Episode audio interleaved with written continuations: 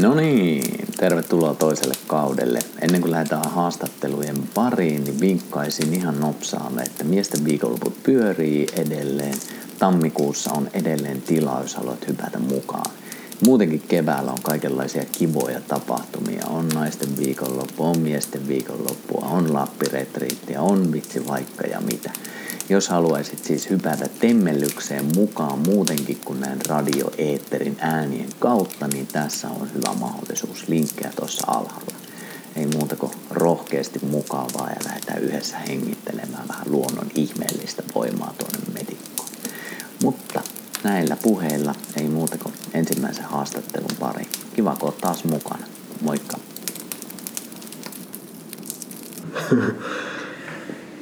No niin, se on kuulkaa hyvät naiset ja herrat ja lapset ja kaikki otukset ja entiteetit, mitkä kuuntelette siellä ruudun ja vastaanottimien toisella puolella, niin se on kuulkaa vuosi 2021. Pikkusen juksataan, vaikka tehdään tämä 2020, mutta 21 on kun tulee ulos ja se on semmonen homma, että tämä on podcasti urani. En ole ihan varma monesko kausi lähtee, mutta Teemu Syrjälä podcastin toinen tuotantokausi, tykkään käyttää semmoista nimitystä. Ja Mä sain semmoisen kysymyksen tuossa yksi päivä, että onko mulla semmoisia vakiotyyppejä, jotka käy useammin vierailemassa täällä meikäläisen jaksoissa. Ja ehdottomasti on. Ja myös tämän päivän vieras on sellainen, jonka kanssa on paljon tehty. Ja Mä ihan pieni historiikin heitän. Mä heitin tämän viime vuoden e- eka jaksossakin, mutta mä oletan, että siellä on taas paljon uusia kuuntelijoita, niin mun mielestä on ihan kiva aina fiilistellä vähän historiikkiakin ja miten tähän on päätynyt. 2013, milloin ei ollut Suomessa hirveästi podcasteja eikä oikein mitään tähän, eikä ollut oikein teknologiaakaan vielä semmoista, mitä nykyisin on tosi helppo aloittaa esimerkiksi podcastin tekeminen, niin Aaro Löfin kanssa meillä oli tämmöinen kuin Hyvät pojat ja me laitettiin sitä, laitettiinko me SoundCloudia aina se? Joo, SoundCloud. Joo, löytyyköhän SoundCloudista vieläkin joku hyvät pojat? Kun se, silloin oli se sitten, joku olla. Sitä tilaa oli niin vähän, että meillä piti aina poistaa niitä, että pystyttiin laittamaan niitä uusiin. Siellä on varmaan joku viimeisen jakso, jos joku googlaa. Kyllä. Sen siitä lähti oikeastaan podcast-homma, että me tehtiin niitä varmaan joku kymmenkunta jaksoa aika lähelle veikkaisen, en mm. muista ihan tasan tarkkaan. Ja sitten se kuitenkin loppui sinä vuonna ja 2014 aloitin sitten tarkastelussa Ihminen, missä teikäläinen oli jälleen kerran ensimmäinen vieras myös. Ja se oli mm. hyvä jatkumo sille, mitä oltiin aloitettu. Ja sitä tein sitten 2017 vuoteen asti. Siinä tuli 100 jaksoa. Sitten oli pari vuotta taukoa ja viime vuonna, eli 2009, 2000, niin, 2019 korjaan. 2020 hän kyllä alkoi sitten toi Teemo Syrjälä podcast, mikä on nyt tämä podcast, mitä sä kuuntelet, ja siinä oli ensimmäinen vieras Aaro Lööp, ja nyt toisen tuotantokauden ensimmäinen vieras on luonnollisesti hyvä ystäväni Aaro Lööp, ja nyrkillä lähtee. Kyllä. Tervetuloa jälleen kerran mukaan. Kiitos, ilo on touhuta. Kyllä aina teikäläisen kanssa kun touhutaan ja turistaan, niin tuntuu, että ainakin henkilökohtaisesti koen, että ollaan isojen teemojen ääressä ja ennen kuin tässäkin lyötiin rekkiä, niin oltiin isojen teemojen äärellä ja semmoinen itsellä on nyt tosi huojentunut olo ja mukava mennä tähän päivän aiheeseen, mikä on seksuaalisuus. Hmm. Ihan ensinnäkin tämä idea tuli sulta, niin miksi aiheena seksuaalisuus? No me ei ole vielä koskaan siitä puhuttu näin ja sitten kuitenkin me niin kuin molemmat siitä tykätään puhua. Totta kai kukaan ei tykkäisi. Ja, ja mun mielestä se on sellainen teema, mistä kuitenkin miehet puhuu niin kuin vielä vähän vähemmän. Että jos siitä jonkun pitäisi puhua, niin kyllä meidän sitä täytyy sitten puhua. Ja sitten mietin tuossa sitä, että, että miksi nämä meidän keskustelut on osittain niin antoisia, niin se, että ne on aina tosi konkreettisia. Että vaikka tämä ennen tätä niin kuin podcastia niin ollut keskustelu. Ne on aina tosi konkreettisia, että me ei mennä silleen niin kuin puhuta vaan teoreettisesti jostain, vaan se on hyvin niin kuin aika henkilökohtaistakin usein, ja miten tämä omassa elämässä, miten tässä voisi toimia, miten tämä näkyy tuossa, sovellanko mä tätä. Ja, ja niin kuin sillä lailla musta olisi kiva puhua myös tästä seksuaalisuudesta, että, että miten itse ja, ja millaisia haasteita on ollut, mitä se on, niin kuin pohtia sille konkreettisesti tätä ja jättää tonne semmoinen jälki, mitä sitten ihmiset voi vuosien päästäkin vielä, että hei, pitääpä kuunnella vähän tätä seksiasiaa nyt täältä Aarolta ja Teemulta. Kyllä. Joo, ja toi on hyvä pointti. Itsekin fiilistelen sitä, että toki me ollaan myös sellaisia, että me mennään vähän välillä tuommoisiin isoihin kuviin ja ainakin mm. pyritään menemään sinne ja pyöritellään niitä ja yritetään katsoa jotenkin laajemmin ja laajemmin. Mm. Mutta aina siellä on se, että vaikka käydään katsomassa tai yritetään ainakin katsoa mm. sitä laajasti, niin siinä tulee semmoinen tiivistäminen, että sitten tulee just mm. siihen, että miten mä itse hyödynnän tai miten mä itse vien tätä käytäntöön tällä Jep. hetkellä. Että siinä on jotenkin tuntuu, että on molemmat puolet. Että on isoa kuvaa, mutta sitten on sitä niin kuin, varsinkin siitä ihan sinne omaan elämään, että miten mä itse teen tätä. Jep. Ja vaikka just otetaan tähän vaikka seksuaalisuuteen, että jos otetaan semmoinen iso laajan mittakaavan, niin elämähän on seksiä. Elämähän on siis, elämähän on oikeasti, sehän on pelkkää seksiä. Mutta sitten taas, niin että no joo, kuulostaa mielenkiintoiselta, mutta miten se toteutuu mun jokapäiväisessä elämässä? Onko mun tiskaaminen yhtä kuin rakastelu? Jos ei, niin no, mistä johtuu se, että se ei ole? Jos on joskus, niin mitä tapahtuu silloin, että se tuntui siltä? Ja, ja näin, että se, se on aina mielenkiintoista, että no miten se sitten niin kuin mun elämässä. Hmm. Tämä on kyllä kiehtova teema ja itsekin kun tein tuossa seksuaalisen nautinnon kortit, niin huomasin, että että kyllä itsekin saa tehdä tosi paljon, vaikka jotenkin tuntuu, että on siihen aiheeseen jo vuosia niin yrittänyt saada enemmän ja enemmän sanastoa. Mutta sitten kun just mm. lähtee toisille tuomaan sitä, niin tuntuu, että pitää edelleen aika paljon jumpata sitä, että miten mä sanotan tämän ja mm. miten, mitä kieltä mä käytän ja mistä kohdasta, että onko se se harjoitus edellä vai enemmänkin sitten sen oman uskomusmaailman tarkastelua mm. just se, että mitä tämä kulttuuri näkee tämän aiheen. Mm. Tämä on aika iso, saakelin iso aihe, että sä vaan mainitsit tuossa, että koko elämä on, niin mm. siinä on kyllä, kyllä, kyllä. Jotain, jotain tosi kyllä perääkin. Mutta lähdetään vähän pistämään ihan Joo. käytännön rakenteita. Mitä, miten sä määrittelet seksuaalisuuden? Tämä on nyt kyllä äh, haastava kysymys. Hyvä. Jos mä oon tässä monta vuotta jo turistuja haastateltu, niin kiva, että välillä pystyy antaa haastavankin kysymyksen. Joo. No mä, miten sä näet? Joo, mä oon ehkä vähän sille, mä oon huono määrittelemään. Näin määrittelisin itseni, että mä huono määrittelemään, mutta, mutta kun kysyt, että mitä seksuaalisuus, niin mitä, se, mitä mä nyt sillä tarkoittaisin, niin se on, niin mun, se on mun kehollisuutta, kehollista elinvoimaa. Mä koen, että niin sillä on paljon tekemistä halun kanssa. Elin, niin halun elää, halun toki lisääntyäkin, halun kokea asioita. Jos käyn vähän niin sille, pyörin tuolla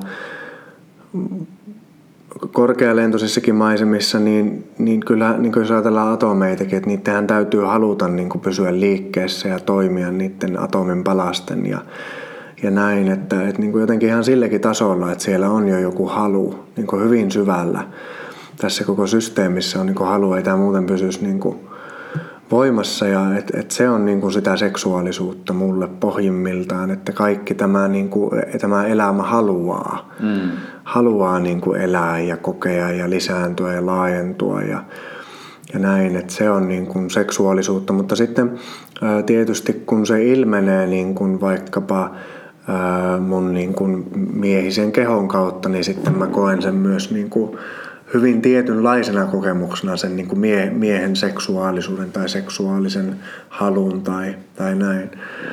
Et silloin kun se tulee niiden seksuaalisten öö, miksi näitä sanotaan, elinten kautta ja siihen liittyvien hormonien kautta, niin, niin silloin se on tietysti sitä. Mutta se sama asia on, niin kuin löytyy mun niin kuin sormenpäistä ja, ja niin kuin varpaanpäistä ja, ja muualta, että mussa on joku tällainen, mikä on elossa ja haluaa ja, ja nauttii tästä elämästä ja kokee sen niin kuin hetkittäin sensuaali, sensuellina, hetkittäin niin kuin hyvin sit vittu mä haluan niin kuin ottaa ja, aah, ja näin. Että se niin ottaa eri muotoja. Ja välillä se voi olla se, että haluaa niin antautua tälle elämälle. Ota, ota elämä mua. Ota mua. Välillä se on se, että mä haluan antaa jollekin, jos joku tarvitsee jotakin. Mutta että ne onkin, siinä on erilaisia puolia, mutta mussa on niin kuin halu elää. Ja se on mulle pohjimmiltaan sitä hmm. seksuaalisuutta. Tämä on kyllä tosi kiehtova ja varsinkin jos miettii siitä miehen näkökulmasta, niin itse jotenkin tosi paljon fiilistellyt sitä, että niin kuin tiedät, voin jossain vaiheessa vähän avatakin tässäkin sitä enemmän, mutta itsellä oli just semmoinen kausi, missä ei ollut niin seksuaalista halukkuutta juuri ollenkaan. Mm.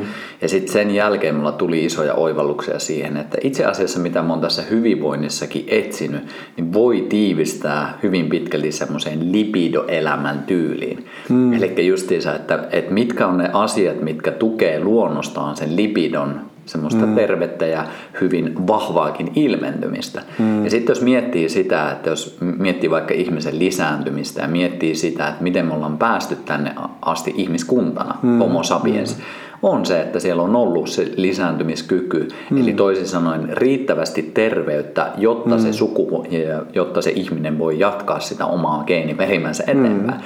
Ja tosi kiehtovaa mun mielestä tässä on vetää vähän se aasinsiltoja, niin Esimerkiksi vaikka miehillä siihen, että että siellä on justiinsa testosteronit sun muut hyvässä, hyvässä iskussa, mikä sitten jos katsotaan, että vaikka testosteronin funktiotakin on just semmoinen niin eteenpäin meneminen mm. ja semmoinen elämän myönteisyys ja niin halu oikeasti elää tätä elämää. Mm. Että miten se onkin niin liitoksissa siihen, että kun meissä on luontainen elinvoimaisuus, mm. niin sitten se on niin tukemassa myös sen lajin eteenpäin menemistä. Ja sitten mm. se niin yksilön tasolla myös näyttäytyy semmoisena, että siellä on oikeasti semmoista iloa ja hal- ei, toki siellä on paljon muutakin kuin iloa, mm. Mutta semmoista vahvaa elämän kokemista. Mm. Ja sitten taas jos sitä ei näy siellä miehillä esimerkiksi, jos on tosi alhaiset testosteronitasot, niin sitten se menee siihen, että se on vähän passiivista ja mm. se ei niinku halua ja se masentuu ja se ei oikein niinku tartu toimeen. Mm. Et mun mielestä on tosi jotenkin, itse on tuossa hyvin samoilla linjoilla, että se, se mihin mulle ja mullahan on hyvin tämmöinen fyysis lähestymistapa, että mm. se tulee siihen elinvoimaisuuteen mm. hyvin pitkälti. Et kun ihmisessä on se elinvoimaisuus,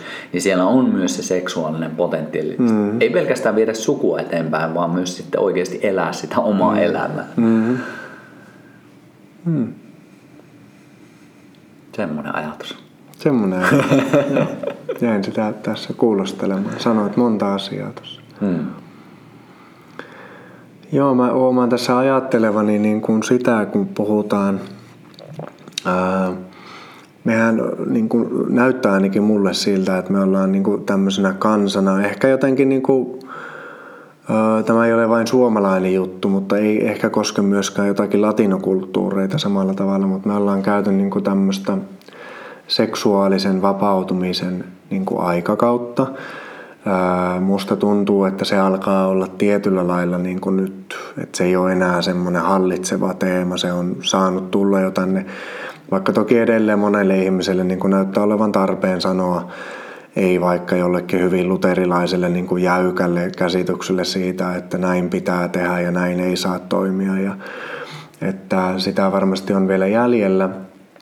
Mutta näyttää siltä, että me ollaan niin kuin enemmän ja enemmän nyt menty semmoiset, että ollaan aika avoimiakin sen asian suhteen. Ja itse on niin kuin paljon viime, sanotaan ihan vuosina, niin kuin sekä omalla kohdallani sitä seurailu, mutta myös niin kuin asiakkaita ja muita, että, että niin kuin mihin tämä oikeastaan niin kuin vie tämä tämmöinen vapautuminen, että että ollaan useiden ihmisten kanssa ää, seksuaalisessa kanssakäymisessä, mikä on hyvin intiimi tila ja ja on niin kuin alkanut mennä aika toiseen suuntaan, että kun se on saanut olla vapaata itsessäkin, ää, niin on alkanut huomaamaan sen, että itse asiassa se kuitenkin, jotta se voi syventyä vaikka se seksuaalisuus ja avaartua jonkun ihmisen kanssa, niin se vaatii aika paljon niin kuin luottamusta. Ja sitä, että intiimyyshän ei ole aito intiimyys, ei ole mikään sanoo, että se tapahtuu niin kuin tosta noin, että se voi jollain tasolla tapahtua tosi nopeasti, varsinkin seksuaalisesti silloin alussa, kun on kauhea kiima päällä ja energia on, niin tietyllä tavalla mennään tosi lähelle.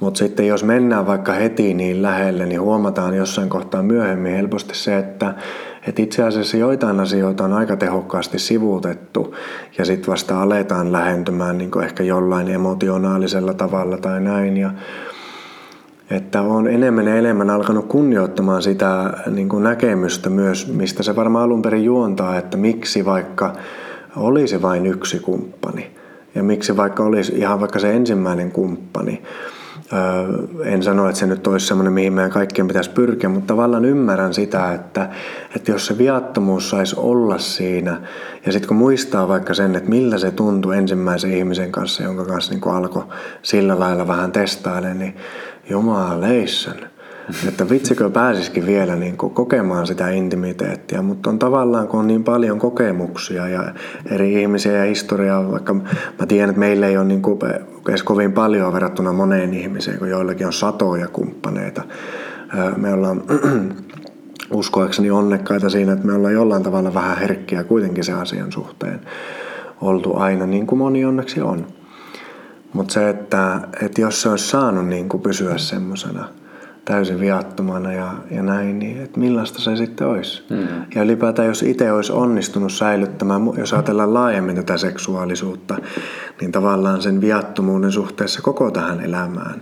Mm. Että, että jos olisi ollut sellainen ympäristö, missä kasvaa, mikä olisi jo haastanut sopivalla tavalla ja ottanut kasvattaa tiettyjä kapasiteetteja, jotta voi olla osa niin kuin tätä yhteiskuntaa ja maailmaa, mutta samalla vaalinut sitten taas sitä tietynlaista yhteyttä muhun ja, ja intimiteettiä ja, ja viattomuutta, niin se on kaunis ajatus. Mm.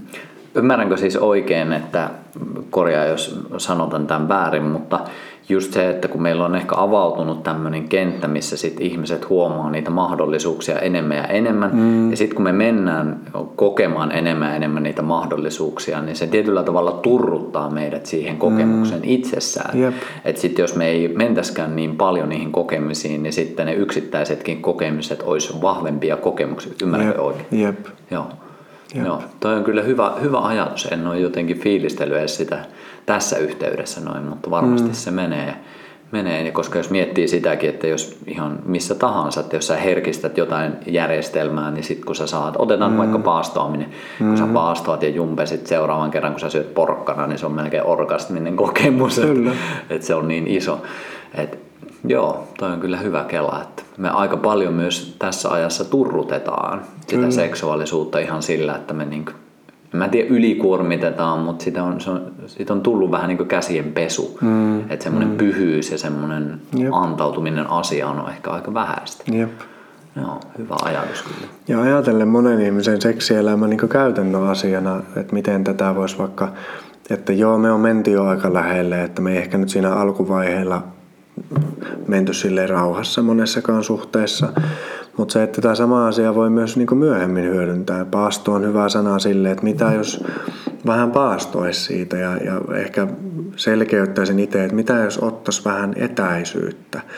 Että, että ottaisi esimerkiksi sen verran etäisyyttä, ja tässä joutuu vähän opettelemaan tuntemaan itseään samalla, mutta, mutta ottaisi sen verran etäisyyttä, että, että siinä kohtaa pystyy niin kuin mahdollisimman hyvin niin kuin avautumaan esimerkiksi emotionaalisesti, koska mitä lähemmäs ihmistä menee, niin sitä lähemmäs se tulee ja sitä vaikeampi on avautua.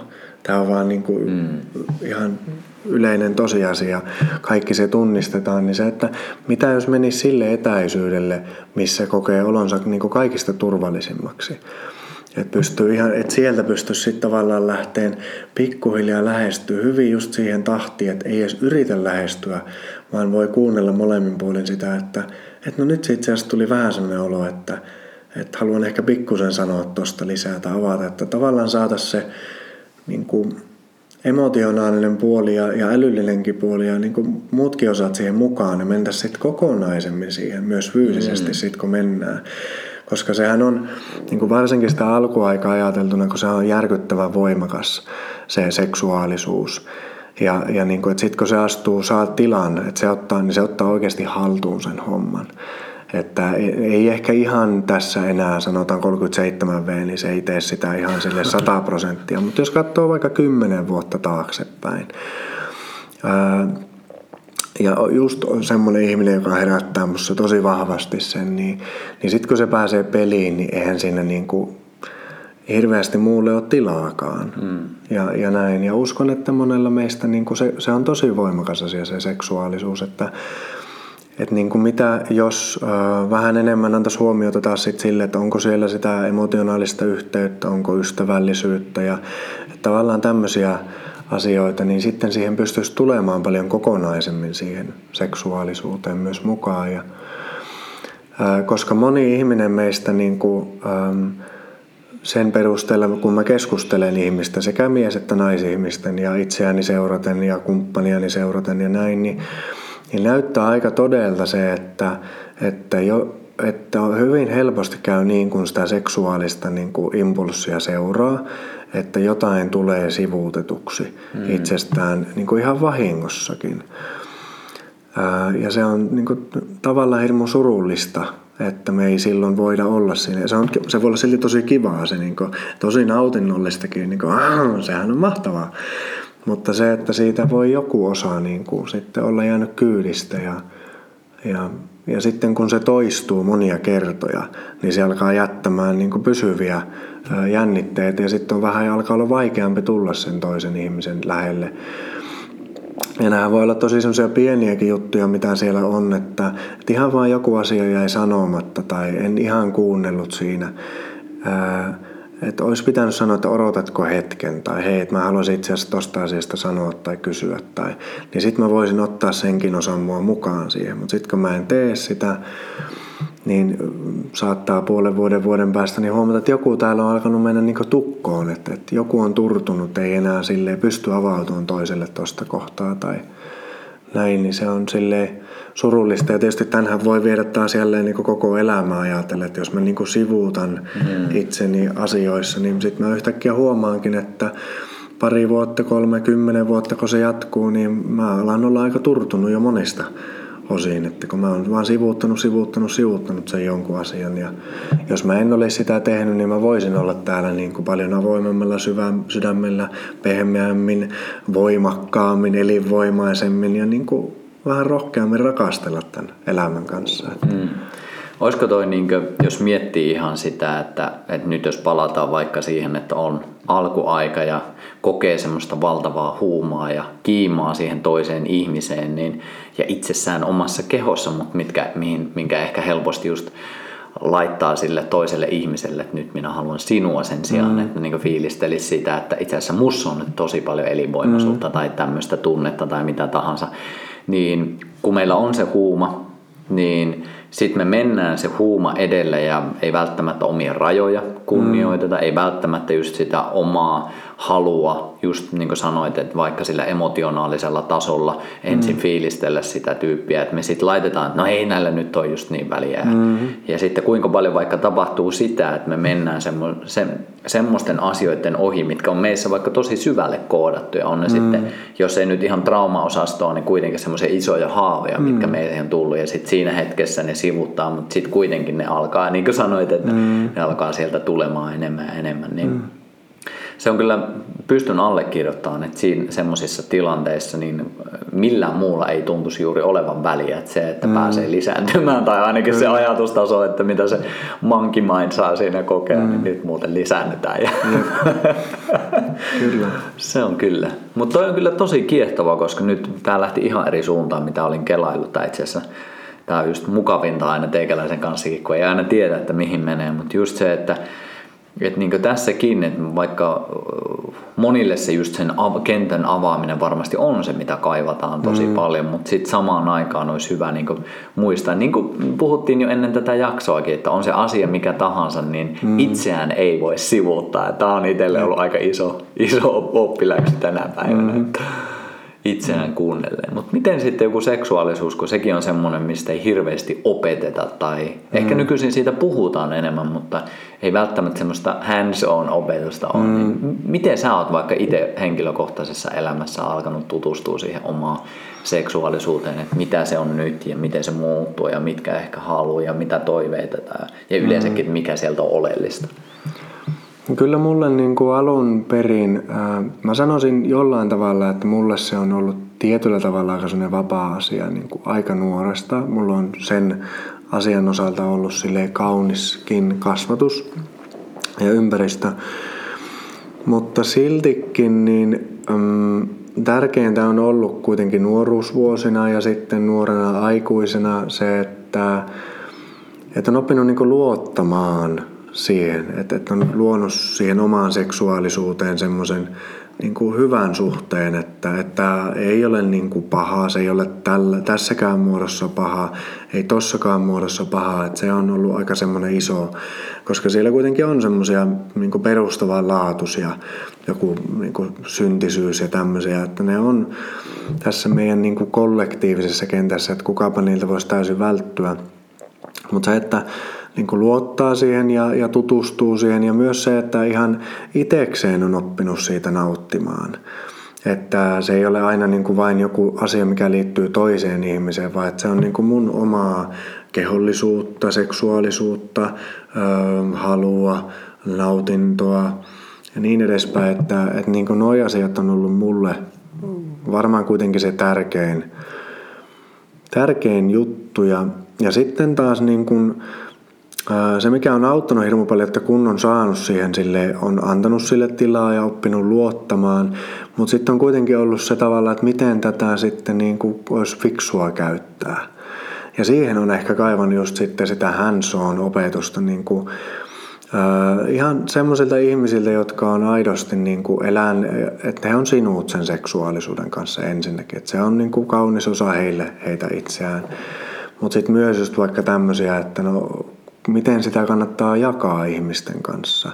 Mitä seuraamuksia, että kuinka intiimi asia se oikeasti on, miten se vaikuttaa ihmiset. On ollut tosi tärkeää saada niin kuin tämmöisiä niin kuin aidosti viisailta kypsiltä ihmisiltä niin kuin näkemyksiä ja semmoisia, että hei, että noin ei ehkä kannata tuossa kohtaa tehdä, että se usein johtaa tähän tai tuossa ei näin tai, tai kokeile tämmöistä asiaa, katso miltä se tuntuu. Että se on ollut hirmu, hirmu tärkeää ja en mä usko, että me hirmu paljon, niin kuin, että kuinka moni, että vanhemmat vaikka saattaa sanoa, että vaikka tyttölapselle voisin kuvitella, että vanhempi saattaa niin kuin ajatella tai jollain lailla ilmaista sen, että ei kannata ehkä hoppuilla sen seksiasian kanssa.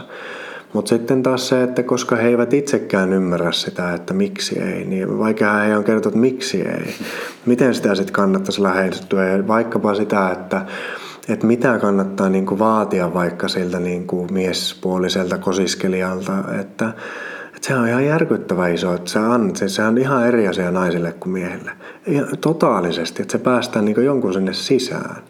Totaalisesti jonkun sinne sisään, niin herra jästäs, että, että minkälainen ympäristö kannattaisi olla, mitä siltä tyypiltä kannattaa vähän vaatia, että se on niin pikkusen järjissäänkin se kaveri. Ja, että ihan tämmöisiä perusjuttuja, niin kuin, mitkä vanhan kansan ihmiset on tienneet. Säkin pystyt heti samaistumaan tähän, että, että nehän on tienneet nämä. Mutta sitten nyt me ollaan vähän semmoisessa niin absurdissa tilanteessa, että me ei oikein tiedetä, miten, me, niin kuin, miten sitä kannattaisi käyttää. Me ei luoteta niihin vanhoihin viisauksiin, ja sitten kun ei oikeastaan ole niitä viisaita enää hirveästi täällä around paikalle, jotka vois kertoa oikeasti omaan kokemukseen perustuen, että tämän takia me niin tehdään se näin. Ei sen takia, että tämä on syntinen, vaan ihan vaan sen takia, että tämä on järkyttävän intiimi asia, että ei tähän niin kuin, että tätä ei vaan kannata sille jakaa kenen tahansa kanssa, miten tahansa kanssa ja näin. Ja sitten samaan aikaan me yritetään vapauttaa tätä seksuaalisuutta, että meillä on enemmän sitä kuin koskaan. Niin kun katsoo koko mainosmaailmaa ja niin kuin pornoteollisuutta ja näin, niin se on ilmiselvää, että se elää täällä niin kuin aika vapaasti. Mutta sitten taas me ei oikein tiedetä ja osata. Ja sitten siihen me tarvitaan, me tarvitaan toki verkkokursseja, me tarvitaan kirjoja ja näin, mutta ennen kaikkea sitten kuitenkin sitä, että että se yksi jamppa kertoo sille toiselle jampalle, kaverilleen, että, että, että ehkä tota ei kannata tehdä noin. Tuomitsematta vaan, että se kannattaisi ehkä tästä syystä tehdä noin, että, että koska kokemus on se, mikä niin puhuttelee ihmisiä. Ei, ei kirjaviisaus eikä säännöt eikä näin, mutta se, että kun joku oikeasti tietää, mistä se puhuu, niin se, semmoisia ihmisiä me tarvitaan tänne. Mm.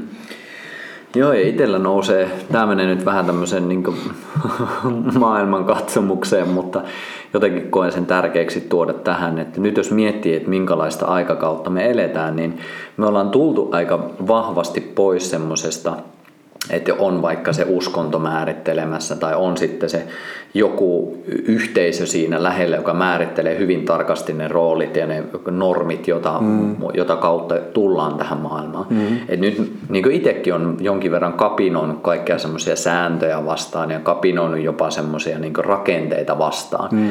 Ja sitten jos mennään siihen, että jos me kaikki poistetaan, että otetaan säännöt pois ja otetaan kaikki niin vanha vaan poissa, mm. niin sitten meillä on niin meillä on periaatteessa kaos siinä, mm. jossa ei ole mitään rakenteita, minkä kautta asioita voi lähestyä. Jep. Ja sen takia itsekin niin tykkäsin tuosta, mitä sanoit, varsinkin tämmöiseen teemaan, että että joo, se vapautuminen ja vapauttaminen on tosi tärkeää, mm. mutta silti just vanhoja tekstejä on hyvä kunnioittaa mm. ja fiilistellä sitä, että onko näissä rakenteissa, mitä ihminen on ehkä tuhansia vuosia kasannut, mm. niin onko näissä jotain, mikä resonoi mulla tähän hetkeen, minkä kautta mä voin lähestyä sitä vapautta. Mm. Koska jos me mennään semmoiseen, että vaikka, että no niin, kaikki on mahdollista, Sä voit tehdä ihan mitä tahansa työksessä. Mutta jos siellä ei ole mitään rakenteita, että mitä kautta se katsoo sitä, mm. niin sitten se on kaos. Mm. Ja sen takia jotenkin fiilistelen sitä, että seksuaalisuus on kans mun mielestä asia, mihin on jonkinlaiset hyvät rakenteet olla olemassa, jota kautta sitten katsoo sitä mahdollisuuksien mm. kenttää. Yep. Ja miten se ehkä toisin käytäntöön, niin itse jotenkin fiilistelen sitä, että – ihan näin yksinkertainen teema vaikka, mutta missä sulla on hyvä ja turvallinen olla. Mm. Se, että jos menee niin ihan täysin tuntemattomaan tilaan, täysin tuntemattoman ihmisen kanssa, niin kuin turvallisessa tilassa sä pystyt silloin olemaan, mm. jotta sä pystyt aukeamaan parhaalla mm. mahdollisella tavalla. Yep. Et ihan, ihan jo siinäkin tullaan siihen, että jos siinä on vaikka sitä emotionaalista yhteyttä, niin siinähän on varmasti silloin luottamusta syntynyt, mm. jota kautta sitten voi lähestyä. Mutta tässä on tosi kiehtovaa myös, tässä tulee nyt tämmöinen rypäs yritä kestää mm. vielä, mutta mm. jotenkin sekin, että mm, No joo, ehkä mä jätän tässä vaiheessa tuohon, niin ei tule liian, liian kovaa oksennusta, mutta mm. rakenteiden kautta, ja se ei silti poissulje sitä myös vapautta, mm. jota kautta voi tulla. Mäkään itse ehkä lähtisi mitään niin kymmentä sääntöä enää kirjoittamaan, mutta jonkinlaista mm. rakennepohjaa, jota kautta voi lähestyä. Jep. Ja sitten kun on niitä ihmisiä, jotka tietää niin oman kokemuksen kautta, mistä ne puhuu, ne on eläneet sen asian, niin silloinhan ei samalla tavalla niin kuin tarvi sääntöjä. Et se on aika eri asia, kun joku ihminen kertoo sulle niin kuin sääntöjä, kun että hän kertoo sen, että hei, että mä oon itse kokenut ton ja kattonut ton jutun. Ja itse asiassa mun sukupolvi on kattonut ton jutun tai, tai näin. Että, ja sen takia, että me huomattiin, että se vaikuttaa näin, niin me valittiin, että tehdään se tolla lailla, niin sitten se toimii fiksummin. Et se on täysin eri asia. Sen niin kuin, jos on avoimuutta, niin sen kuulee. Tietysti sitten kapinavaiheessa ei kuule yhtään mitään eikä ketään, mutta, mutta kun se tulee ei painostavuudella eikä millään rajoittamisella, ei säännöllä, ei tuominnalla, vaan siitä, että hei, että tämän takia me tehdään tämä näin, niin se on eri juttu. Mutta mä tartun vähän tuohon luottamukseen, että että seksuaalisuus, tosi moni muukin asia, niin kuin mulle tietysti tämä henkinen kehitys ja itsensä tunteminen ja näin, on niin kuin elämän tärkeimpiä juttuja, mutta ne on niin kuin kaikki monella tavalla luottamuspeliä ja monella tavalla intiimyyspeliä. Että jos sä haluat tuntea sanotaan nyt vaikka sen atomin, mikä nyt on tämän todellisuuden rakennusaine, niin sä et, niin kuin, jos sä katsot sitä mikroskoopilla, niin sä opit jotakin siitä, että miltä se näyttää. Mutta jotta sä voit oikeasti oppia siitä, niin sun täytyy tulla siksi atomiksi. Se on ainoa tapa tuntea se, että sä olet se, koet sen, olet siellä. Ja tämähän on niin kuin äärimmäisen intiimi prosessi. Ja sitä vähemmän tai sitä etäämmälle mä jään elämästä, mitä vähemmän mä siitä, siihen luotan. Ja meillä on hyvät syyt siihen, miksi me ei luoteta. Se kuuluu koko meidän niin kuin ekon rakentumisprosessiin, että se on vääjäämätön juttu, että se luottamus niin kuin jossain määrin rikkoontuu. Mutta jotta niin kun voi seksuaalisestikin avautua ehkä laajemmin, enemmän, niin se mikä on ykkösasia siellä, että voi uskaltautua semmoiseen intiimyyteen itsensä ja vielä jakaa sen toisen kanssa, niin on luottamus. Ja jos ajatellaan vaikka, tämä on vähän sivussa, mutta pyöritellään tätä samaa asiaa, koska tämä on tosi kiva, että tämä tulisi ihmisille selkeäksi, että miksi tämä luottamus olisi niin kuin tärkeää tämän seksuaalisuuden kannaltakin. Kun katselee niin kuin noita henkisiä niin kuin oikeita, mä en nyt tarkoita tätä New Age-juttua, vaan se oikeita henkisiä perinteitä.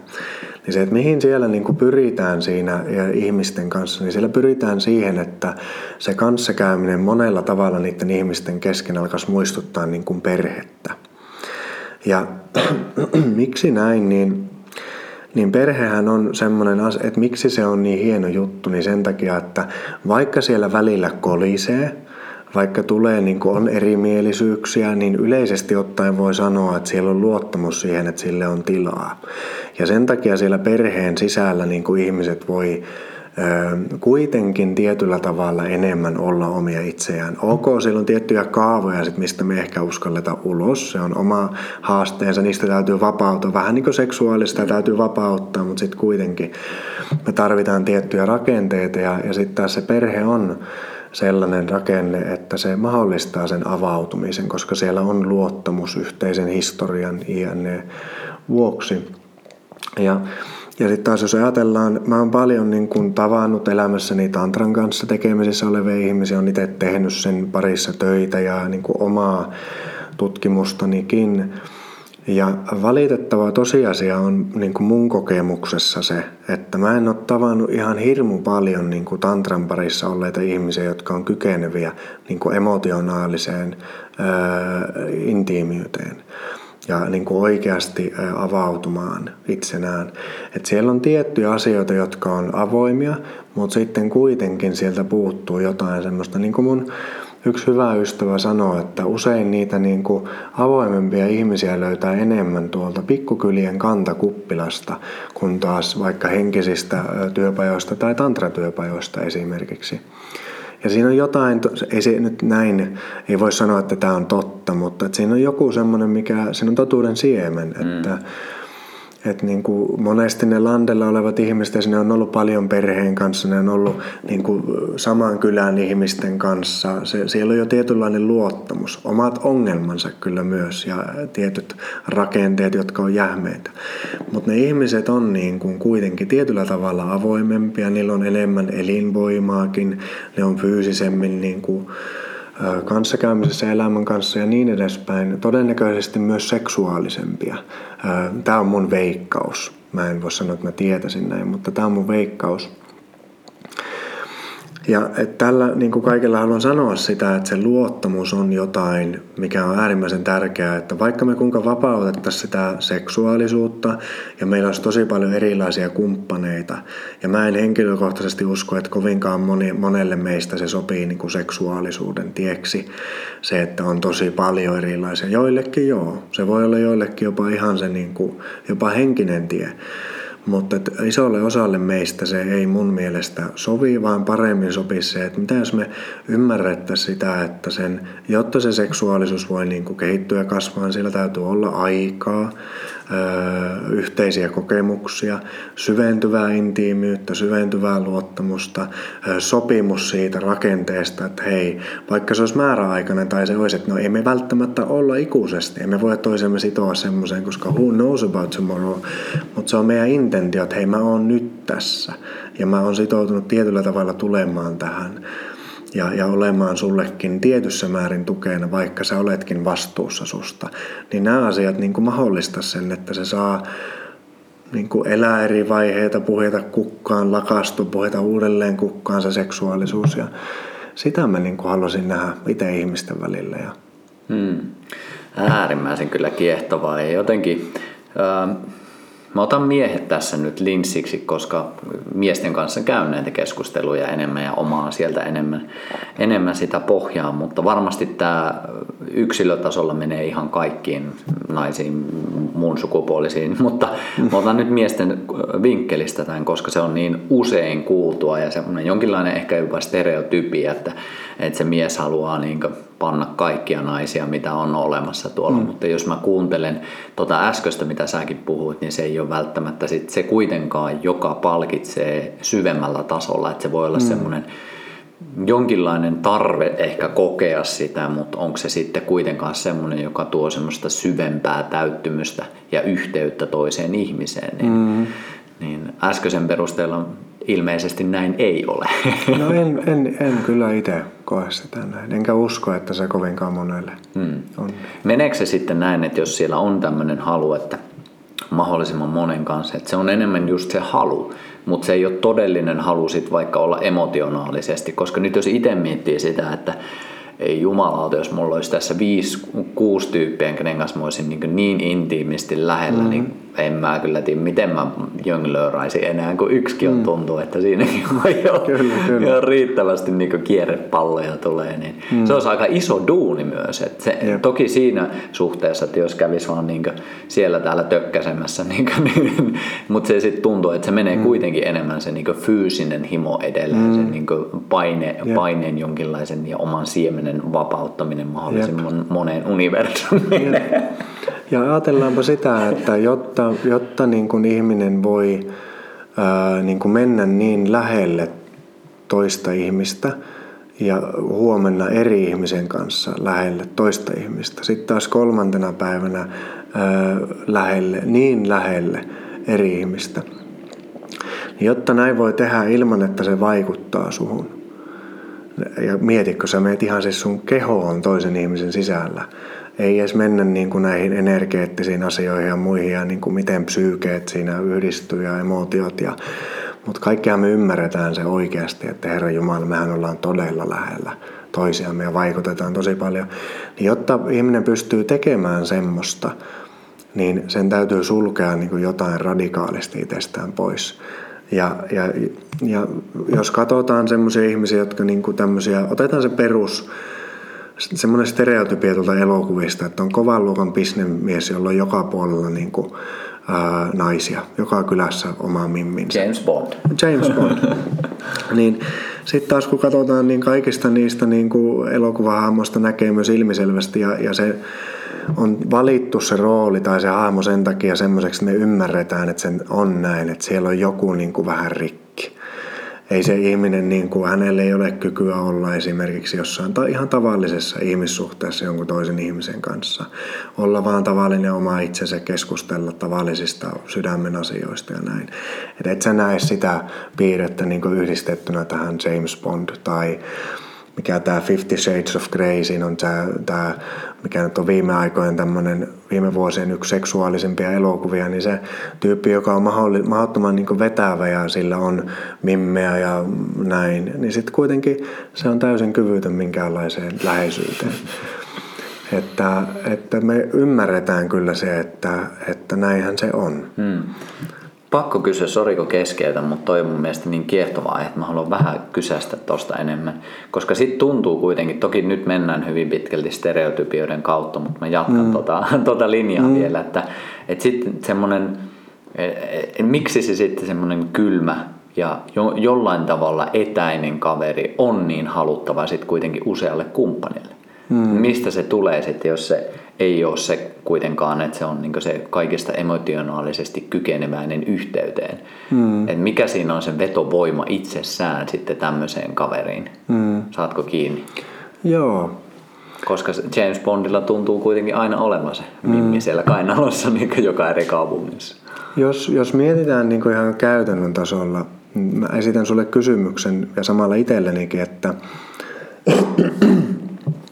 jos näkee niin kuin vaikka naishenkilön, joka on viehättävä ulkoisesti, ja sitten jollain lailla, jos sitä katsoisi, niin tunnistaa sen, että siellä on sisällä on jotakin tyhjää. Niin eikö totta, että, että se tyhjiö niin kuin, se jollain tavalla niin kuin vetää? Että siinä tyhjiössä ei ole vain tyhjö, vaan se on semmoinen tietynlainen vakuumi, joka imee myös. Mä en osaa tälle antaa niin kuin mitään nyt tämmöistä tieteellistä selitystä, mutta ihan tälleen fiilispohjalta ää, niin kuin ensin lähestyn tätä asiaa, että, että eikö totta, että se jotenkin niin kuin se vetää. Ja eikö ole myös totta, että kun joku niin kuin on etäinen jollain tavalla, niin se myös jotenkin, jotain se niin kuin sydämessä kutsuu, kun joku on etäinen. Niin se jotenkin, siinä on joku veto. Että nämä asiat itsessään varmaan niin kuin vaikuttaa siellä taustalla. Sitten on tietysti monella meistä on ollut niin kuin tämmöinen poissa oleva, tai sanotaan näin, että jos sulla on ollut erittäin läsnä oleva niin kuin lämmin, itsenäinen, kypsä, tavoitettavissa oleva isä, niin on erittäin todennäköistä vaikka naishenkilölle tai mieshenkilölle, että kokis vetoa tämmöiseen etäiseen, vähän vaikeaan tapaukseen. Mutta sitten kun monella meistä on ollut, ja siis tämähän ei ole kenenkään vikaa, että kun katsotaan mistä historiasta he tulee, niin se on täysin ymmärrettävää meidän is- iseille ja isän iseille ja näin, että miksi he eivät ehkä ole ollut emotionaalisesti ihan hirmu hyvin saatavilla. Mutta se on semmoinen yksi niin siellä pinnan alla oleva aika vahva virta, mikä vetää niiden ihmisten puoleen, että, että se muistuttaa sitä ja siellä on tämä ratkaisematon kysymys siitä, että miten tältä ihmiseltä saisi sen rakkauden ja sen läheisyyden. Mm. Että se vetää tosi paljon niin kuin puoleensa. Ja sitten on tietysti myös se, että kun meille kaikenlaisella medialla, elokuvilla, muilla niin kuin tuupataan ihan järkyttävä niin kuin ohjelmointi tonne, että hei, tämmöiset tyypit on tavoiteltavia, tämmöiset tyypit on tavoiteltavia. Ja sitten jos ajattelen vaikka sitä niin kuin omasta elämästäni, että silloin kun olen ollut ikään kuin kaikista silleen vetävimmilläni tai pyrkinyt olemaan kaikista vetävin, jos nyt niin kuin katson sitä, ja vaikka semmoista isällisestä positiosta, että, että suosittelisinko tätä tonnekoista kaveria, ja tota, joka elehtii noin, ja niin on tavallaan se vähän tavoitettava, äh, ei tavoitettavissa oleva kaveri, mutta tosi jotenkin kuitenkin aika mielenkiintoinen.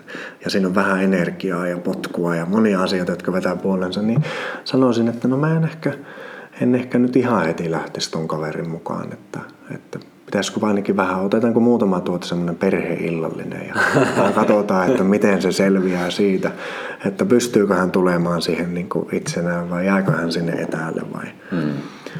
näin.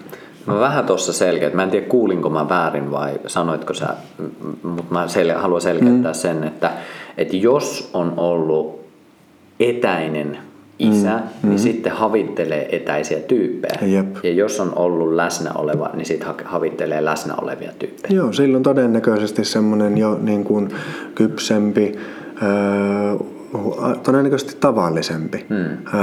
parempi, monipuolisempi, kokonaisempi, ehjempi ihminen niin kuin vetää puoleensa. Mutta sitten mm. taas niin kun isolla osalla ihmisiä on ollut siellä hyvistä, ymmärrettävistä syistä semmoinen kasvuympäristö, missä isähahmo tai miksi äitihahmokin, mutta, mutta isähahmo on niin kuin poissa oleva tai ei emotionaalisesti saatavilla, niin se on, se, se on ratkaisematta edelleen se hyvin syvä niin kuin tarve siellä ja kaipuu sille iskän tai äitin rakkaudelle. Hmm. Ja nämä voisin kuvitella, että on just niitä elementtejä, että jos me nähdään tyyppi, koetaan sitä valtavaa vetovoimaa hmm. sitä kohti ja halutaan vaikka hypätä nyt sinne sänkyyn saman tien, niin et, et tuleeko se sitten kuitenkin siitä kohdasta, että mm. meissä herää se ratkaisija, joka haluaa Jep. eheyttää sen isä- tai äitisuhteen Jep. ja sitten kuitenkaan koskaan sitä saamatta siitä. Jep. Mutta just se on se vetovoiman elementti, joka lähtee siinä aktivoitumaan ja sitten jos me pysähdyttäisiin sen äärelle, niin me voitaisiin ehkä havaita se.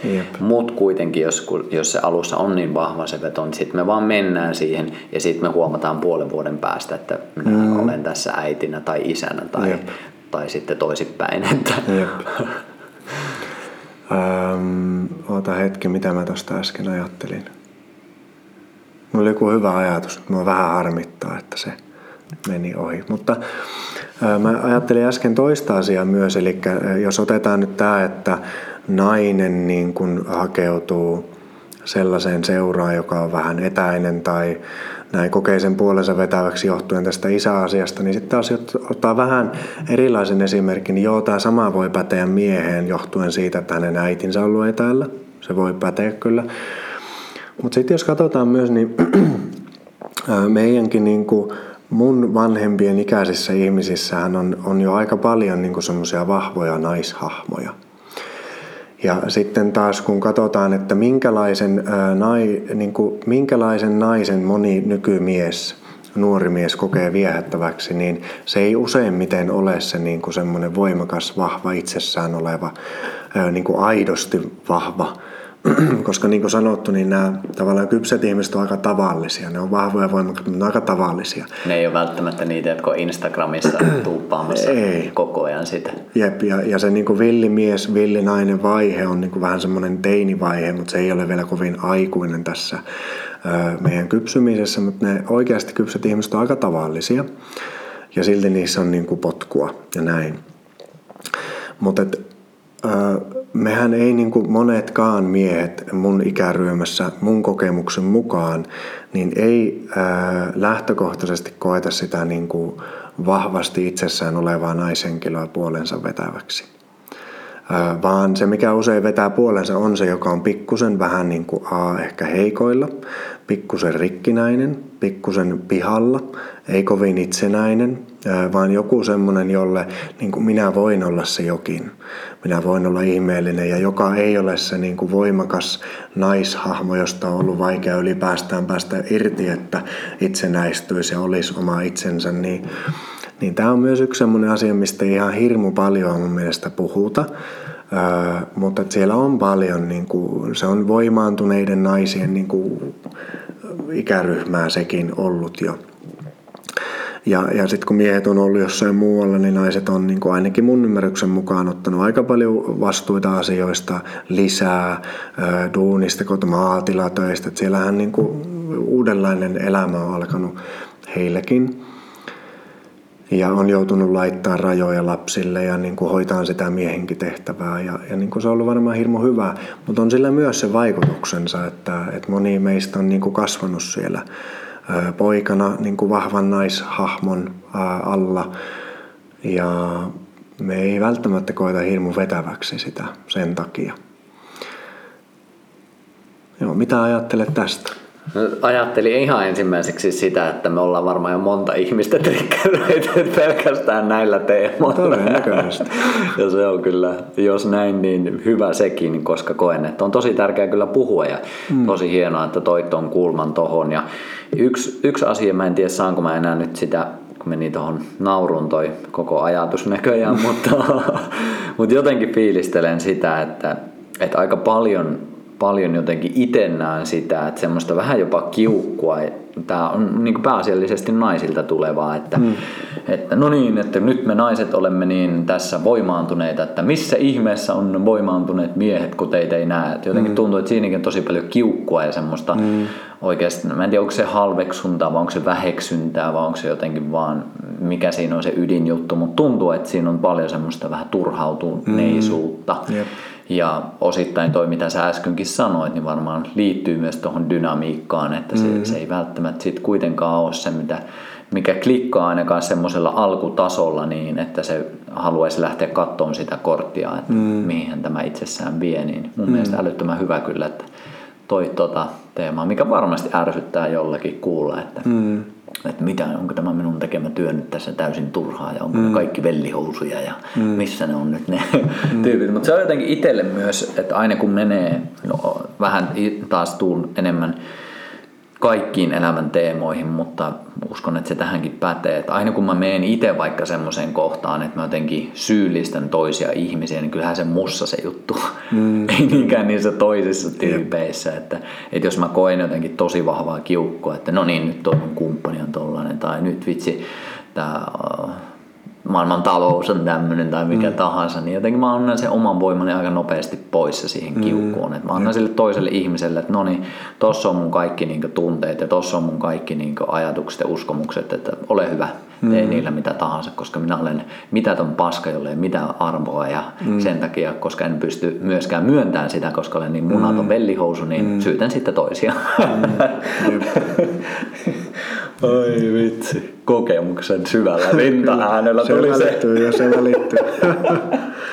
Joo, ja vielä ehkä tekee itse mieli sanoa tuohon, että, ää, että on niin kuin, mä ymmärrän täysin vaikka sen, että joku, että joku nainen saattaa halua vaatia vähän niin kuin sitä miestään tai ehkä miehiä yleisestikin ottaen niin kuin johonkin vastuuseen tai kasvamiseen tai siihen, että nyt nouskaapa nyt hoitamaan se oma osanne. 2020 vuonna varsinkin. Sitä on kuullut ihan tosi paljon liittyen Joo. tähän, että niin missä on meidän maanmiehet nyt puolustamassa Joo. meidän sananvapautta ja missä on meidän maanmiehet puolustamassa Jep. sitä ja tätä. Niin ainakin itse on törmännyt siihen tosi paljon, että Jep. rintamamiehen ovat kadonneet. Kyllä.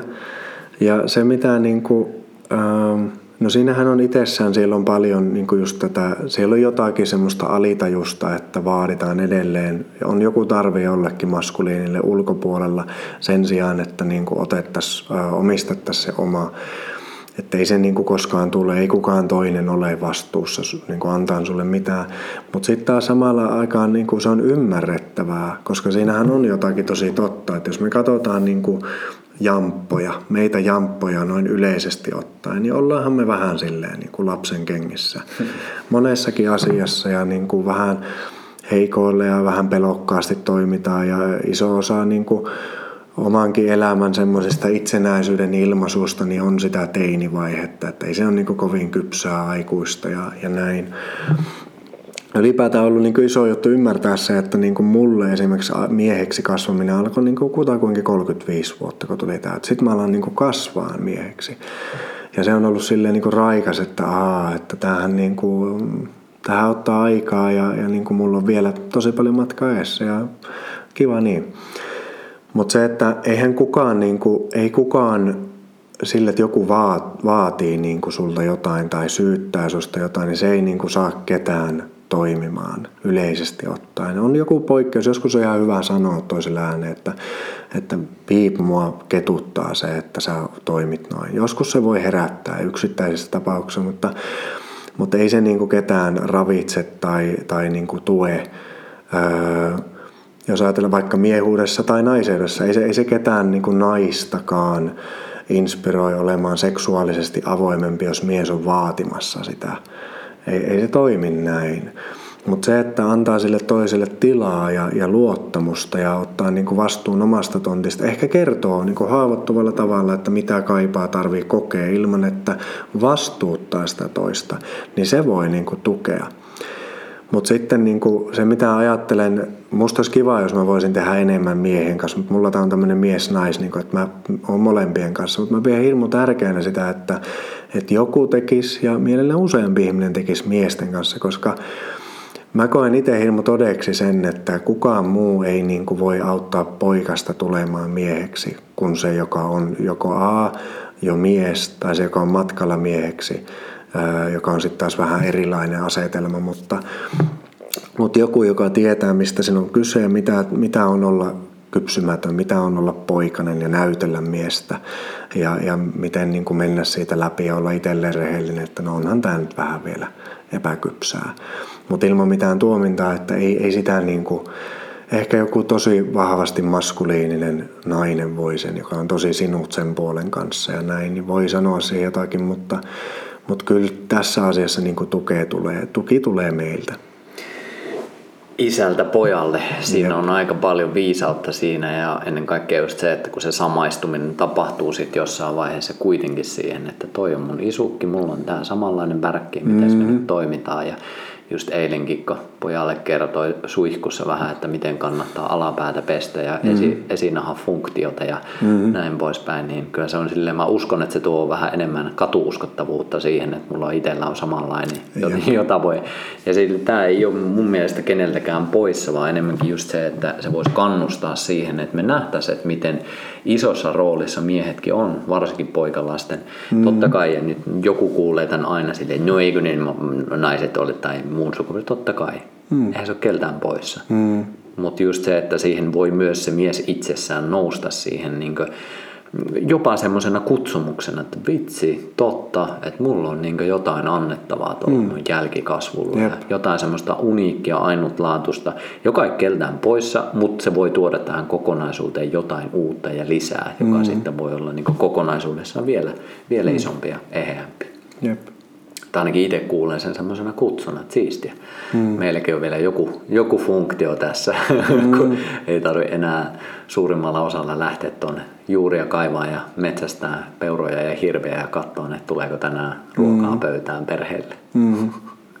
Ehkä mennään siihenkin, en tiedä. Mm. Katsotaan mihin 2020 luku meitä vie, mutta mm. jätetään se nyt pohdinta tässä pois. Mä hyppään vielä asiaan, mistä tuossa aikaisemmin, nyt mä muistan sen, minkä mä unohin nimittäin, niin se, että kun sanoit siitä, että, että mennään lähelle ää, aika nopsaan ja että se veto tulee sieltä lapsesta, niin, niin teki mieli lisätä siihen vielä se, että, että kyllähän A, seksuaalisuus vie meidät tosi nopsaan lähelle, mutta myös toinen asia, mikä saa meidät niin ohittamaan itsemme siinä alkuvaiheella tai ylipäätään seksuaalisessa kanssakäymisessä on se lapsi siellä sisällä.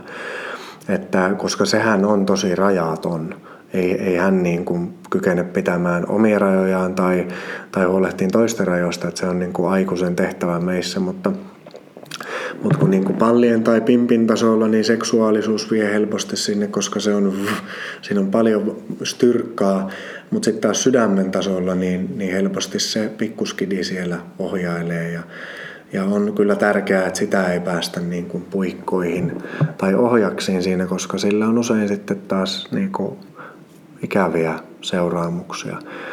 Siinä useimmiten käy niin, että toistuu ne asiat, jotka on toistunut jo aiemminkin ja ohitetaan samalla tavalla vaurioittavasti ne asiat, mitä on, on tapahtunut aiemminkin. Ja, ja se lapsi ei saa edelleenkään myöskään kokea niitä asioita, mitä hän kaipaa, turvaa ja kuulluksi tulemista näin, koska hän sillä samalla niin kuin läheisriippuvaisella tavalla, mitä jokainen lapsi on luonnostaan väkisinkin, niin sillä samalla läheisriippuvaisella tavalla niin kun ohittaa itsensä ja menee mahdollisimman lähelle sinne ja antaa sille aikuiselle toiselle sen, mitä se kaipaa, jotta sitten saisi itse sen, mitä kaipaa. Näinhän se lapsi toimii meissä kaikissa. Niin siitä on tärkeää olla hereillä. Raittius on tärkeää ihmissuhteissa, että, että ei niin aleta ryyppäämään, vaan raittius on todella tärkeää. Mitä läheisempi ihmissuhde, niin että se on se perusta siellä. Ja sitten voidaan vähän niin kuin, kun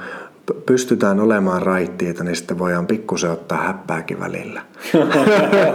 Mutta tuota, sopivissa määrin, semmoisessa määrin, minkä itse tunnistaa, että sen handlaa. Ja, ja niin kuin yksi suuri viisaus on, minkä itse on kuullut aikoinaan ihmiseltä, joka on viisaampi asia, niin kuin käytännön asioissa ihmissuhteissa, on se, että että mene vaan niin lähelle, minkä pystyt handlaamaan. Eli niin lähelle, että sä pystyt käyttäytymään ystävällisesti ja kunnioittain ja tunnistamaan oman erillisyytesi siihen toiseen ihmiseen. Niin mene vaan siihen kohtaan.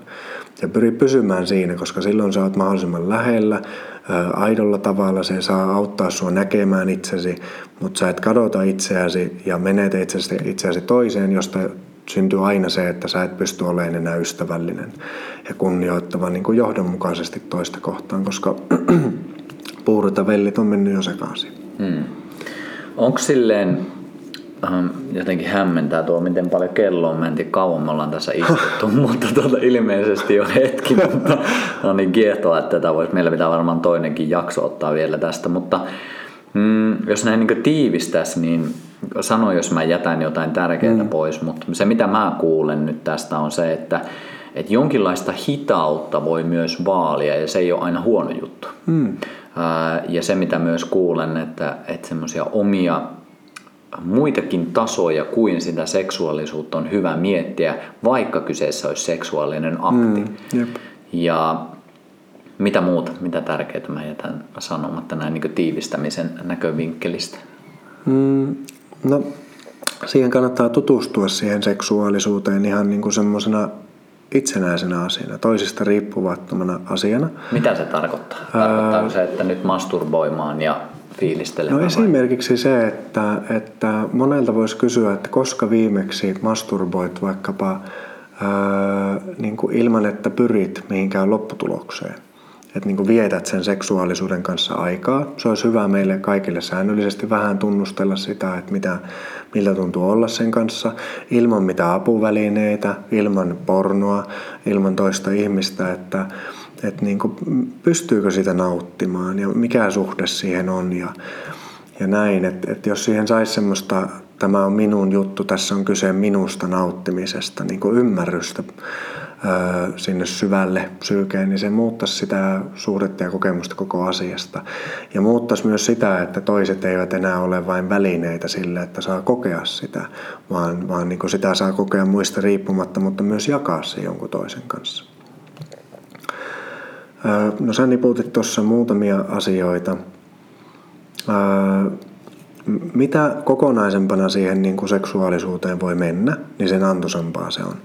Joten mä en sano, että hei, hidastakaa nyt sen takia, että tavallaan rajoittaakseni jotain, vaan ihan puhtaasti niin kuin siitä syystä, että, että mä ihan itse toivon sitä itselleni, mutta myös muille, että saisi kokea sitä niin kuin mahdollisimman niin kuin et mä en sano, että älkää nauttiko, vaan mä sanon, että hei, tehkää se näin, niin saatte nauttia huomattavasti enemmän. Mm. Ja niin kuin wow. Um, Saat vielä hetken tuosta miettiä. Mä tuohon tartu sen verran, että ihan jo vaikka sekin, mitä, mikä voi tehdä ihmeitä näin niin tämmöisellä miesnäkökulmasta, niin just se, että jos on vaikka tottunut siihen, että vaikka runkkaa pornoon tyyliin viikoittain, sanotaan useita kertoja, mm. niin se jättääkin sen vaikka kuukaudeksi mm-hmm. ja katsoo, että mitä tapahtuu sille omalle libidolle, katsoo sille, että mitä tapahtuu sille omalle kiihottumisjärjestelmälle, joka on hyvin liitoksessa dopamiiniin, joka kuitenkin sit, jos sä jatkuvasti vaikka somea käytät tai pornoa käytät tai mitä mm. tahansa, niin sä koko ajan käytät sitä varastoa, joka on myös sun potentiaali innostua elämästä. Mm.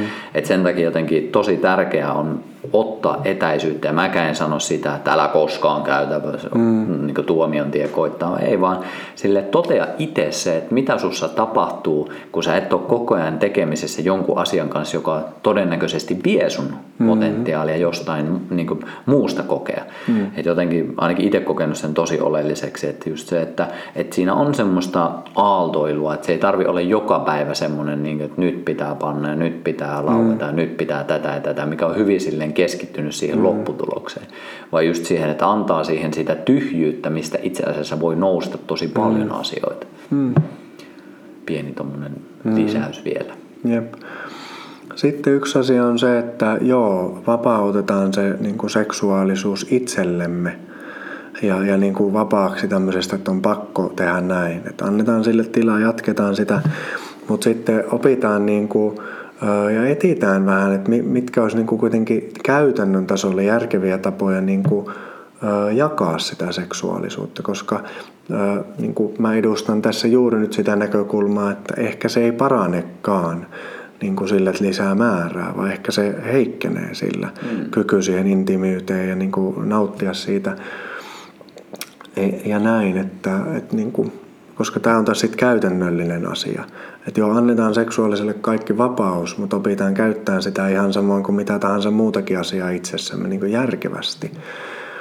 Että eihän niin kuin kaikkia ää, ei suklaatakaan kannata syödä niin joka päivä kilokaupalla, että vaikka se on hyvää mm. ja ei ole mitään väärää, niin kuin siinä ei ole mitään väärää, että syö, mutta se, Mut se ei vaan ole järkevää. Jep. Ja just se on mun mielestä se on vaan realismia, että jos sä veät sen kilo suklaata, niin se turruttaa ja jos me sivutetaan se fakta, niin sitten me niin lyödään lisää turruketta ja sitten me mietitään, että no ei tämä 200 grammaa enää mulle riitäkään, että pitää mm. ottaa lisää ja pitää ottaa entistä makeampaa. Ja mm. se niin koko ajan nousee se taso, että mistä me saadaan se samanlainen yep. ärsyke, jos me haetaan sen lisäämisen kautta. Mutta jos me haetaan sen vähentämisen kautta, niin sitten pienikin juttu voi olla se, että wow, tuntuuko siistiltä. Ainakin itse fiilistelen tosi paljon sitä, että ihan välillä, en, ei, ei, se ole joka, joka päivä, mutta joinain hetkinä se on sellaista, että kävelee vaan jossain ja tulee joku kaksi sekunnin katsekontakti jonkun ihan täysin random tyypin kanssa ja siinä tuntee semmoisen vahvan, eikä edes, niin kuin, en edes mene sinne himon puolelle, vaan tuntee mm. sen elinvoiman siinä pienessä katseessa. Mm. Ja sitten vaan niin kuin, nyökkää ja jatkaa matkaa ja that's it. Mm. Et se on niin kuin, jotenkin niin siisti fiilis, että tuntea aina hetkittäin olevansa elossa olevan. Mm, mm. Ja sitten taas kun elämäsyklisyys on sitä, että et joka hetki se ei meillä kaikilla ole mukana. Mm. Mutta just se, että sitten kun se on, niin voi nauttia oikeasti siitä. Ja sitten kun sitä ei ole, niin se voi myös tuoda sen arvostukset. Vitsi, onpa siistiä mm. tuntea tämä energia mm. täällä kehossa. Jep. Vieläkö löytyy tiivistyksiä? No, no ei, ei kyllä nyt. Mulla on sellainen olo, että, että tuota, varmaan tältä erää niin kuin mutta me varmaan jatketaan tästä, koska oli juttuja mullakin, mutta mä en saa oli. niihin mitään pääsyä just nyt. Että Joo, ja tosi, tosi siistiä tämä, että tämä meni ihan jotenkin eri suuntaan. Mä olin jotenkin luonut semmoisen ehkä jonkinlaisen uskomusmaailman, että mitä teikäläinen edustaa ja sit sä et mm. nyt edustanutkaan sitä, niin tosi fressiä, että jotenkin itsekin yllätty mm. tästä. Totta, vitsi, toi on kyllä tosi tärkeä kulma. Ja ennen kaikkea, mikä mulle jäi jotenkin tästä päällimmäisenä mieleen, on just se, että kun itsekin on elänyt semmoisen yhden kumppanin taktiikkaa, mm. jos näin voi sanoa. Et silleen, ja välillä kokenut semmoista, että vittu, että onko tässä mitään järkeä ja mm. pitäisikö tässä ottaa haaremi käyttöön ja mm. näin poispäin. Mutta sitten on kyllä pitkän aikaa jo kokenut sen, että tässä on mm. jotenkin tosi syvää ja tosi aitoa. Jotenkin tämä kannusti vielä entisestään siihen, että et itse arvostaisi sitä, että mitä on valinnut, minkä kokee kuitenkin aidoksi ja oikeaksi. Mm. Mutta sitten just se, että jos se mielen antaa hallita, niin siihen tulee niin paljon semmoisia haluja, mm. mitä kuitenkaan sit loppupeleissä ei oikeasti edes halua Jep. toteuttaa, vaan on semmoisia mielen, mielen masturbaatioita kirjaimellisesti, että Jep. mitä ne on siinä. Niin tosi jotenkin arvokas kulma, että kiitos siitä. Joo, ja sitten niin kuin ehkä tuohon sanon itse vielä sen, että et niin kuin mä, mä en itse pidä niin kuin vaikka monogamiaa sille ainoana asiana, että on olemassa ihan valideja. Niin kuin on tosi monia tapoja. Niin kuin itsekin on vasta, kun siihen on vähän tutustunut, että millaisia erilaisia tosiaan on. Niitä on semmoisiakin juttuja, mistä mä en ymmärrä yhtään mm. mitään. Niin kuin tämmöisiä versioita niin kuin seksuaalisuudesta ja romanttisesta elämästä, niin kuin mitkä on tosi erilaisia kuin vaikka oma. Että ymmärrän niin kuin niiden... Öö, että on erilaisia. Mutta sitten samaan aikaan, niin mulla esimerkiksi Iltalehteen kysyttiin silloin kerran, kun siellä puhuttiin suufilaisuudesta ja siitä, että islamin parissa on paljon tätä moniavioisuutta ja monisuhteisuutta, mutta ennen kaikkea moniavioisuutta siellä. Niin mä en, niin kuin, en pidä sitä mitenkään huonona asiana.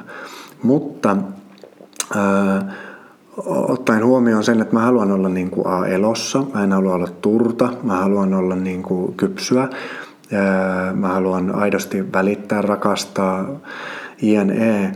Niin sitten taas se, että, että kuinka moni, niin kuin mä vastasin siinä haastattelussa, koska kysyin, että no mitä sä sanot tästä, että onko se hyvä juttu, että olisi monta vaimoa. Mä, että aika vähän tunnen semmoisia miesihmisiä, jotka niin kuin selviää edes yhdestä kunnialla että pystyisivät aidosti olemaan edes yhdelle ihmiselle, joka tulee seksuaalisesti myös lähelle. Ja silloin tullaan helposti emotionaalisesti ja muutenkin, niin se, että pystyisi edes yhden kanssa olemaan siinä oikeasti paikalla, niin jos ei pysty yhteen, niin ei, ei kannata miettiä montaa. Jos pystyy yhteen, niin ok, why not? Sitten, ja voi olla, että jollekin ihmiselle se on helpompaa kuin toiselle, jollekin joku monisuhteisuus on niin luontainen näyttää siltä, että se on joidenkin kohdalla näin, mutta, mutta yleisesti ottaen, että, että jos se tarkoittaa sitä, että pystyy panemaan montaa naista niin kuin lyhyessä ajassa tai hoitaa montaa mimmiä yhtä aikaa. Jos se tarkoittaa sitä, että sä oot niin kuin turta paskiainen ää, ihmisenä, niin et sä kyllä, niin kuin, se, ei, se ei ole kovin miehistä. Et se, on, niin kuin, se on jotain muuta sitä, sitä ei, niin kuin, en sano mitenkään tuomita, tuomitse sellaista toimintaa, mutta, mutta ajatellen siitä näkökulmasta, mistä me puhutaan, että me kuitenkin kasvettaisiin ihmisiksi, miehiksi, naisiksi, rehellisemmiksi, todellisemmiksi, niin se ei ole sitä. Joo, ja toki on itse silleen, miten näen, että sit on hyvä, että on erilaisia tapoja olla.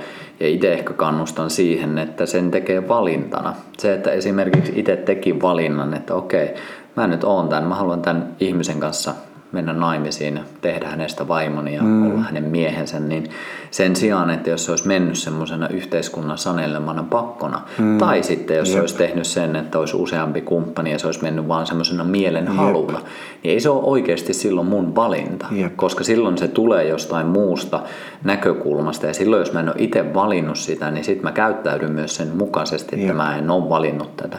Että jotenkin mä itse fiilistelen sitä, että tee mitä teet, mutta tee se valintana. Jep. Mä uskon, että sä pystyt silloin seisoo sen takana huomattavasti paremmin. Jep. Ja tämä lähtisi ihan omaan suuntaan, mutta jos ihmiset, niin kuin nykypäivän ihmisillä olisi, jos me ei oltaisi ihan turtia, ää, mitä me ollaan yleisesti ottaen, jos me ei oltaisi ihan turtia, me aistittaisiin, niin kuin miten, me aistittaisiin se, että miten asiat toimii. Että me tarvita siihen kirjoja samalla tavalla. Me niin nähdään, aistitaan, koetaan, mikä vaikutus omilla toimilla ja valinnoilla ja muilla on. Niin jo, silloin me esimerkiksi nähtäisiin se, että, että mikä, kuinka järkyttävä vaikutus on sillä, että kaksi ihmistä tietämättä tulevaisuudesta aidosti tietoisesti valitsee jakaa tätä matkaa yhdessä, niin äärimmäisen harva meistä jättäisi sen käyttämättä. Koska siinä on enemmän potkua kuin kovinkaan monessa asiassa. Kyllä. Et niin kuin jokainen haluaisi tehdä sen ö, itsensä vuoksi, jos ymmärtäisi, että mitä siinä tapahtuu. Kuinka potkua, paljon siinä on potkua. Hmm. Ihan mahtavaa juttua ja näyttää siltä, että meikän parkkiaika on loppumaisillaan, niin nyt on hyvä aika päättää vuoden ensimmäinen podcast. Ja lähti kyllä hyvällä linjalla ja kiitos Arko, tulit jakamaan ja mm. nämä on aina itsellekin just se syy, miksi tykkään tehdä näistä, että se laajentaa aina omaa näkemyskenttääkin ja myös sitten tuo semmoisia ajatuksia tähän omaankin tietoisuuteen, mitä ei välttämättä sitten tässä hetkessä vielä ollut. Niin mm. Tosi kiva, että tässäkin jaksossa kävi niin ja toivottavasti kuulijoillekin jäi sinne siemeniä itämään ja pohdittavaksi ja ennen kaikkea sitten ehkä jotain, mitä voi sinne käytäntöönkin viedä, niin pistä ihmeessä meille viestiä ja vinkkaa kaverille ja tee kaikkea mukavaa, mikä tukee podcastien elämiskaarta, niin saadaan tästäkin kaudesta hyvä kausi ja pystytään sitten tuottaa semmoisia sisältöjä, mitkä oikeasti tukee sitten myös sun matkaa sinne. Niin Aaro, jos jengi haluaa seurailla sua, niin mistä sua löytää kaikista helpoiten? aarolof.fi ja Facebookista Aaro Löf. Se on lyhyttä ja yksinkertaista. Mahtavaa näin. Iso kiitos Aaro, iso kiitos kuulijoille ja jatketaan tätä vuotta ja tehdään tästä oikeasti hyvä vuosi, koska nyt ollaan isojen muutosaikojen edessä, niin mun mielestä on hyvä, että luodaan nyt sitä meidän suuntaa ja mennään sitä kohti, ettei jäädä uhriksi, vaan otetaan se vastuu seksuaalisuudessa, terveydestä, elämästä yleensäkin ja tehdään tästä yhteiskuntana sellainen paikka, että meidän mukulatkin täällä tykkää temmeltää. Niin Kyllä. Iso kiitos Aaro, jatketaan pian ja ei muuta kuin seuraavan kertaan. Moi! Moro!